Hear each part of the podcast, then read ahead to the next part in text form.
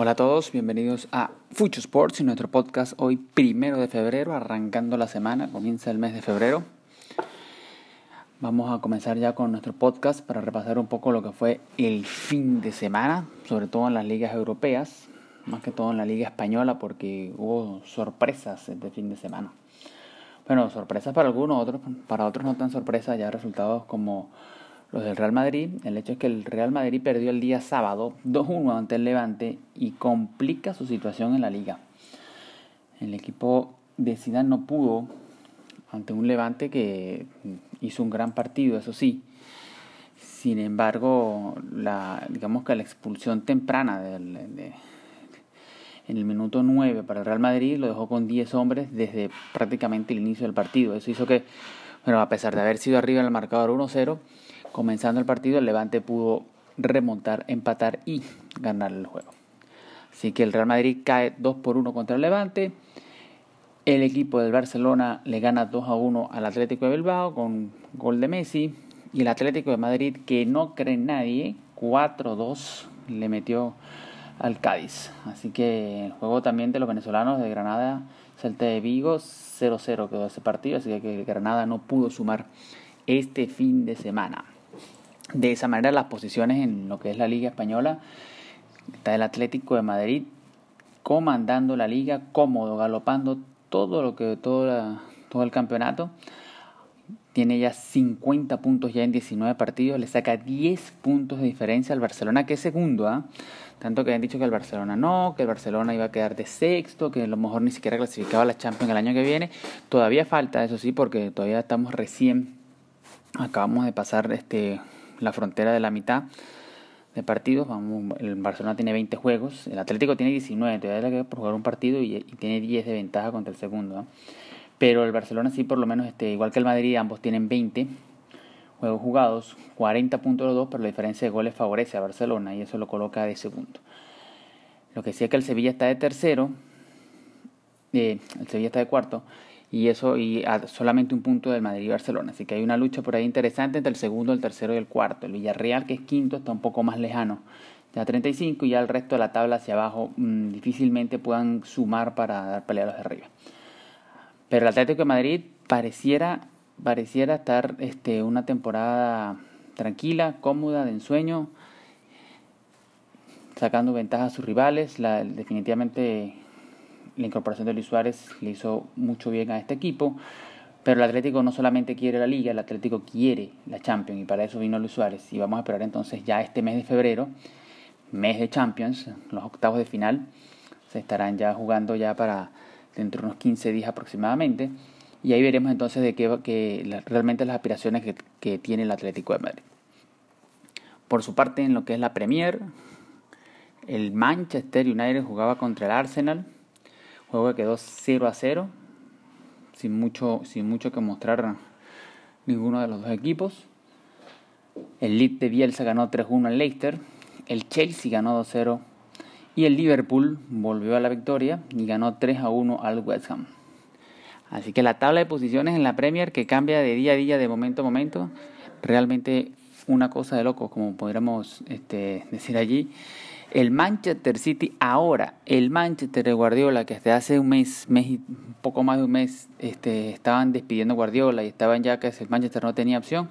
Cinco victorias consecutivas, o mejor dicho, cinco victorias en los últimos cinco partidos, lo tienen líder en estos momentos, al City con 44 puntos. Seguido de segundo del Manchester United, quien tiene un partido menos que el City, ojo, pero el United ahora de segundo ha pasado al Liverpool a pesar del empate que tenía que, que lograron allá, más bien el Liverpool se pudo acercar este fin de semana, pero vamos a ver United si puede realmente mantener ese segundo lugar. Yo la verdad creo que no, queda mucha temporada todavía y el United es un equipo que ha demostrado inconsistencia. Juega unos días, unos partidos bien y en los siguientes un total desastre. Entonces, este, no creo que el United pueda aguantar ese segundo lugar. Sí creo más que el Liverpool se lo va a quitar seguramente en las próximas dos jornadas y el Leicester City también. El Leicester City que tuvo un, un, digamos, un tropezón este fin de semana cuando cayó 3 por 1 contra el Leeds de, de Bielsa, que está a mitad de tabla, en el puesto 12. Sin embargo, bueno, Leicester todavía se mantiene allí a un punto nada más del Liverpool y a dos puntos del segundo lugar. Ya después la tabla de partir del quinto comienza ya a distanciarse un poco, lo que sí es, es relativo, o sea, lo que sí es preocupante es el Tottenham, quien por un momento estaba arriba en la tabla, ahora ha caído a sexto, ni siquiera tiene opciones ni de Champions ni de UEFA el equipo del Tottenham para la siguiente temporada. Vuelvo, repito, todavía queda mucho por jugarse, apenas la jornada 20 de 38, así que todavía queda, queda mucha tela que cortar, pero tiene que mejorar el equipo del Tottenham, mejor dicho, el equipo de Mourinho, quien aquella vez dijo que había perdido contra el Liverpool, el mejor equipo, y después la en la semana perdió 3 por 1 también. Así que la Liga Premier bastante, bastante enredada como, como siempre, porque realmente siempre es así. Lo que sí es que la jornada, la próxima jornada será este mediados de semana, de por sí de una vez ya, desde partir del día de mañana, comienza lo que será la jornada 22. El United estará jugando el día miércoles, el día de mañana, mejor dicho, el día martes. Estará jugando el Manchester United. El City lo hará el día miércoles. Y hay un juegazo el día jueves entre Tottenham y Chelsea. Así que entre Tottenham y Chelsea tendremos un gran partido el día jueves. Necesario el Tottenham victorias para subir. El Chelsea, que es un equipo que está en estos momentos muy mal, ya cambiaron de, técnico, de T. Pero bueno, el Tottenham y el Chelsea están igualados en estos momentos, aunque el Tottenham tiene un partido menos en, ese, en puntos, no en diferencia de goles. Pero creo que el Tottenham tiene, necesita la victoria contra el Chelsea y tiene con qué, tiene más, mucho más material. El equipo de Chelsea, si bien tiene, pareciera tener un buen equipo, mm, no ha podido coaccionarlo para estas primeras de cambio.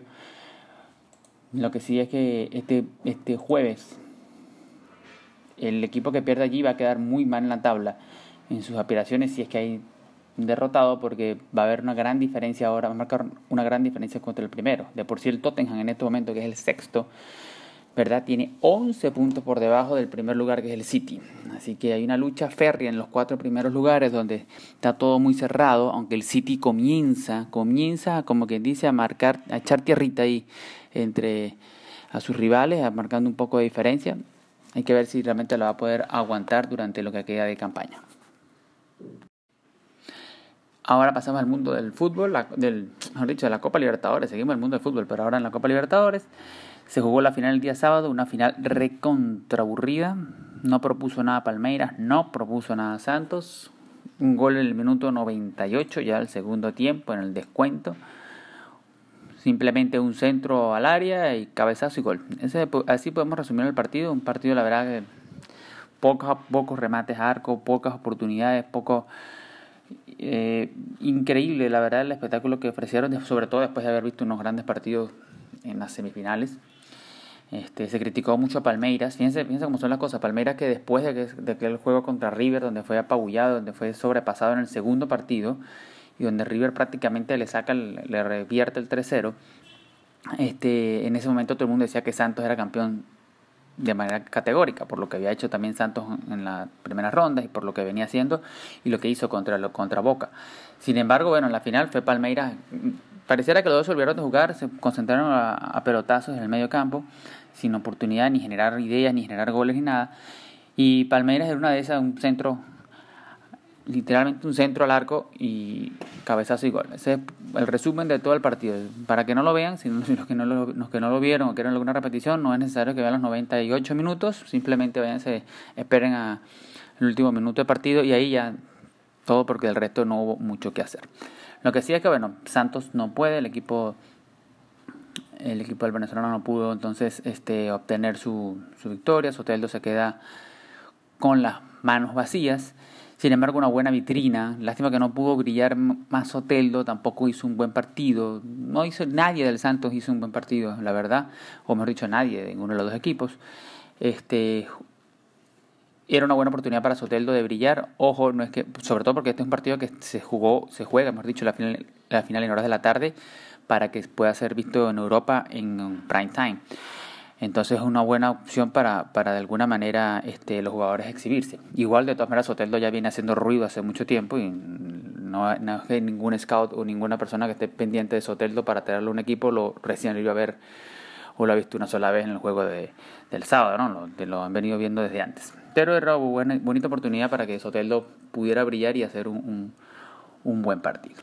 Lo que sí es que cuando termina la Copa Libertadores, final que debió ser en diciembre del año pasado, finalmente logró su cometido y fue este año. Estamos ya a la espera de la próxima edición de la Copa que va a ser ya, ya dentro de poco. Va a arrancar seguramente ya la segunda, la, la nueva edición de la Copa Libertadores, ya también para tratar de nivelarse en lo que al calendario se refiere. Y nos cambiamos ahora al mundo de la NFL, y es que este domingo se jugará el Super Bowl.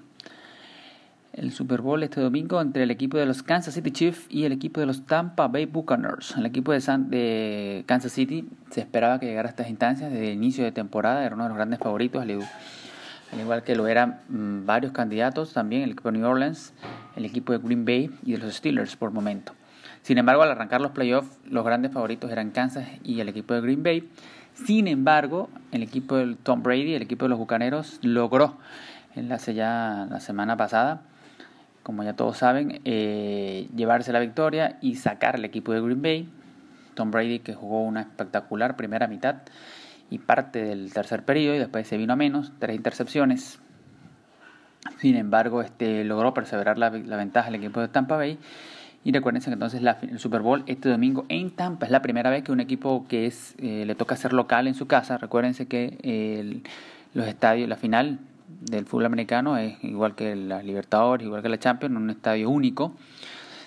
Y ese estadio es nombrado con anterioridad, es nombrado con este por lo menos uno o dos años previos. Y bueno, si el equipo de la ciudad logra llegar, le toca en su casa, pues nunca había pasado durante estos durante la NFL que el equipo que se nombrara para ese para esa final como ciudad eh, ciudad que iba a albergar el Super Bowl su equipo llegara a la final. Sin embargo esta es la primera vez que se logra y tenía que ser de la mano de Tom Brady. Así que los Bucaneros contra los Chiefs este fin de semana el domingo en los Estados Unidos. 6:30 hora para para Perú y Colombia 7:30 de la noche para los Estados Unidos este partido de la costa este el horario eh, Weekend será entonces el que va a llevar el, medio tiempo. No se tiene mucho todavía cómo va a ser la presentación del medio tiempo, sobre todo porque este va a haber eh, aforo reducido para el Super Bowl, no se va a permitir estadio completo lleno ni nada por el estilo. Creo que está el aforo en 40%, no lo sé si lo vamos a tener un poquito más, eso se lo puedo confirmar eh, para nuestro podcast del día viernes. No sé en cuánto va a estar el aforo y tampoco se sabe exactamente eh, cómo va a ser el, el, medio tiempo, que se cree y creo yo también que ya va a ser este, algo pregrabado, no sabemos, o si va a ser un mix porque va a haber gente en el estadio y creemos que no sería apropiado para los asistentes al estadio eh, que les pongan un, un video, ¿no? Entonces creo que va a ser algo así como un mix o algo así, no lo sé, pero sí sé que Weekend va a ser entonces el el artista que se va a presentar en el medio tiempo para este Super Bowl de este domingo. Así que buen partido. Los Chiefs buscan el campeonato, los bucaneros buscan ganar y Tom Brady busca volver a la victoria y otro anillo más para él. Nos vamos ahora al mundo del béisbol. Eh, se está jugando la Serie del Caribe, arrancó el día de ayer. Recuerden que la Serie del Caribe se está llevando a cabo en Mazatlán, México, donde estarán participando los cuatro que de alguna manera ya siempre han participado, México, Dominicana, Puerto Rico y Venezuela, y este año se tiene a Panamá y a Colombia de invitados. Seis equipos, se va a jugar el formato que se va a jugar, uno, eh, uno contra cada uno, una ronda regular de todos contra todos, por llamarlo así. Quiere decir que eso nos da cinco días, comenzando el domingo. Domingo, lunes, martes, miércoles y jueves. El viernes será la semifinal, partido único. Primero contra el cuarto, segundo contra el tercero y la final el día sábado. De esa manera se completa el calendario y se completan entonces lo que van a ser este, la Serie del Caribe y lo que sería la final de la pelota invernal el 6 de febrero. Así que el día de ayer, bueno, victorias de México, Dominicana y Panamá Panamá contra Venezuela fue la victoria y derrotas para Venezuela, Puerto Rico y Colombia. Así que vamos a ver el equipo venezolano cómo le va. Eh, problema, el equipo venezolano, el déficit que tiene, como fue el de toda la liga, es el picheo. Vamos a ver si con los refuerzos que se han llevado y se puede más o menos, digámoslo así, aguantar el bateo. Ayer Panamá este, hizo seis carreras, el juego quedó 6-3. Vamos a ver el día de hoy. Se, está jugando este, tres partidos diarios. Mañana, por así, mañana, tarde, noche. Venezuela está jugando el día de hoy contra Puerto Rico, lo hará a la segunda hora, lo que es 3.30 hora de...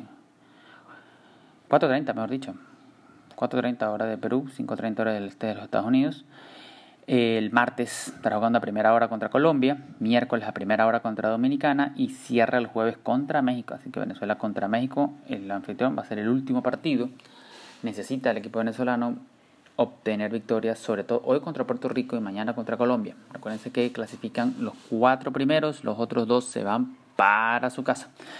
Así que la Serie del Caribe se va a jugar y se ha jugado a pesar de todos los problemas que hay con COVID, las ligas invernales han podido de alguna manera subsanar sus temporadas y vamos a ver si este es el, cierre, hemos dicho, el colofón. Se decidió jugar en México, motivado a. No sé, recuerden que no, no, había una sede, una sede como tal. Siempre, que, siempre cuando no hay problemas con las sedes y hay problemas organizativos en México, este, opta por ellos, optar por la sede y además eh, ha sido realmente una muy buena sede durante todos estos años éxito garantizado. Así que como no se sabía mucho cómo iban a ser los preparativos este año, sobre todo con lo del COVID, México fue de alguna manera el que salió adelante y dijo, bueno, yo la puedo organizar. Se le dio a México de Mazatlán su serie, su serie del Caribe y hasta el momento lo han hecho muy bien, por, lo menos el día de ayer, nada más, ¿no? Que tienen una sola, una sola jornada. Y cerramos con el mundo de la NBA. La NBA que va avanzando, avanzando en su temporada. Recuerden, es una temporada más corta este, este año. Eh, poco a poco avanza, poco a poco Filadelfia se va poniendo como o situando como favorito en el este, aunque el equipo de Brooklyn viene en camino. Brooklyn lo estuvo acechando un poco, sacó distancia Filadelfia, hemos dicho, ha vuelto a sacar distancia de dos juegos y medio.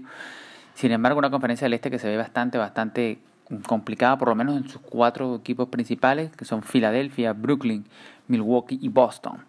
Son los cuatro equipos principales. Este año no está figurando el equipo de Chicago. Los Bulls no figuran este año como favoritos. De por sí están en la posición 11 y han perdido los últimos tres partidos. En los últimos días han ganado apenas tres. Así que el equipo de Miami no está muy bien para eso, al igual que el equipo de Chicago. Así que Miami y los Bulls este año tienen mucho, parecieron que tienen mucho que buscar. El equipo de Detroit tampoco equipos con muy flojo rendimiento.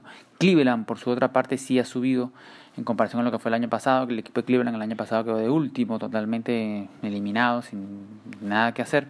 Este año está de séptimo, exhibe todavía una foja negativa de 9 ganados, 11 perdidos, pero puede este, recuperarse un poco, ¿no?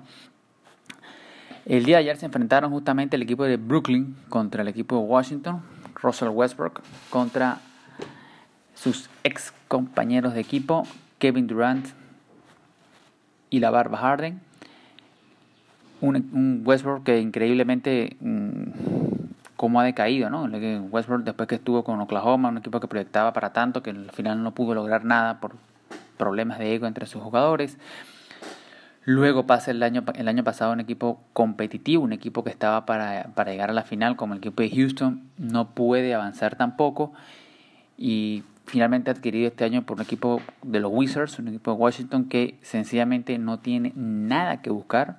De por sí Washington tiene el peor récord de la NBA a pesar de la victoria de ayer. Ayer derrotaron al equipo de Brooklyn 149 a 146, 41 puntos Russell Westbrook.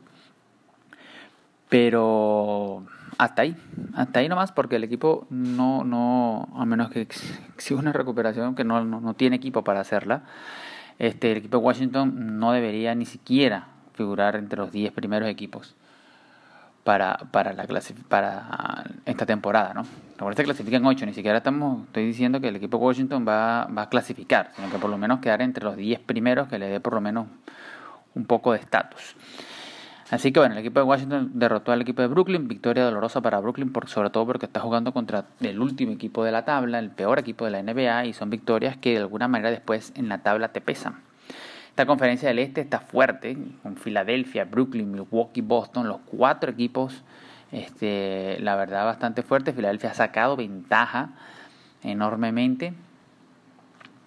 Eh, dos juegos y medio tiene ya el equipo de Brooklyn y Milwaukee está muy cerquita, hasta tres juegos de Filadelfia, pero Filadelfia, ah, si bien hasta el día miércoles más o menos, este, estaba un poco igualado, estaba más cerrado, el equipo de los tres victorias al hilo de Filadelfia ha vuelto a sacar un margen de victoria, un margen importante allí ya, de dos juegos y medio. Vamos a ver, lo que sí es que estos cuatro equipos son los que no debería haber movimiento en ellos, deberían quedar 1, 2, 3, 4, o lo mejor dicho, lo que puede cambiar es el orden, pero estos deben ser los cuatro equipos del este que son los que van a avanzar la siguiente ronda y los grandes favoritos para llegar ya a lo que sería las finales del este. Por el oeste, por su parte, los Clippers siguen, bueno, en modo avión. Y el equipo de Utah también. Una lucha increíble que hay entre estos equipos, tanto los Clippers como Utah. Grandes favoritos, 16 ganados ya llega el equipo de los Clippers. Utah 15 victorias.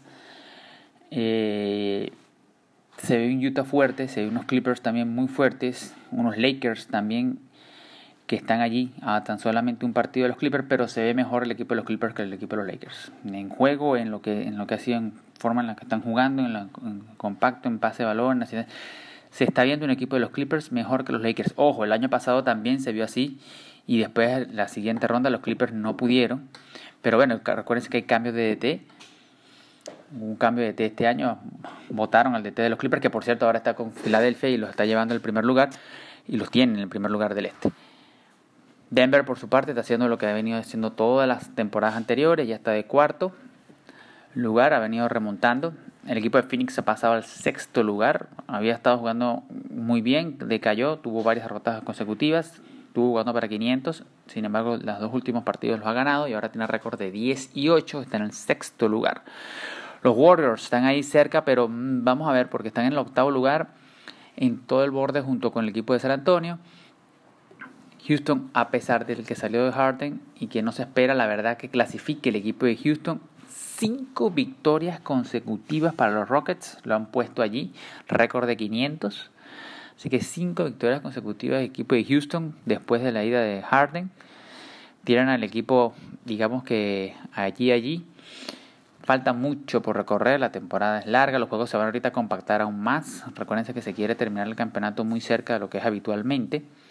Así que todavía queda, todavía queda mucha temporada por cortar, apenas estamos empezando, los equipos tienen 20 juegos a lo sumo de temporada, así que queda bastante, pero el equipo de Houston ha tenido una recuperación importante, no creo que le dé para una clasificación ni mucho, nada por mucho, eh, ni, ni otra cosa muy similar, pero por lo menos están dando este opciones de clasificación, por lo menos están dando una respuesta, cosa que no pasa con el equipo de Dallas. El equipo de Dallas y de por sí su estrella, su estrella principal, este tuvo palabras en contra de su equipo, no en contra de su equipo, pero sí tuvo palabras fuertes porque el equipo no está jugando bien. Para nadie es una mentira que el equipo de Dallas está en estos momentos, eh, por llamarlo así, en una en una muy mala racha.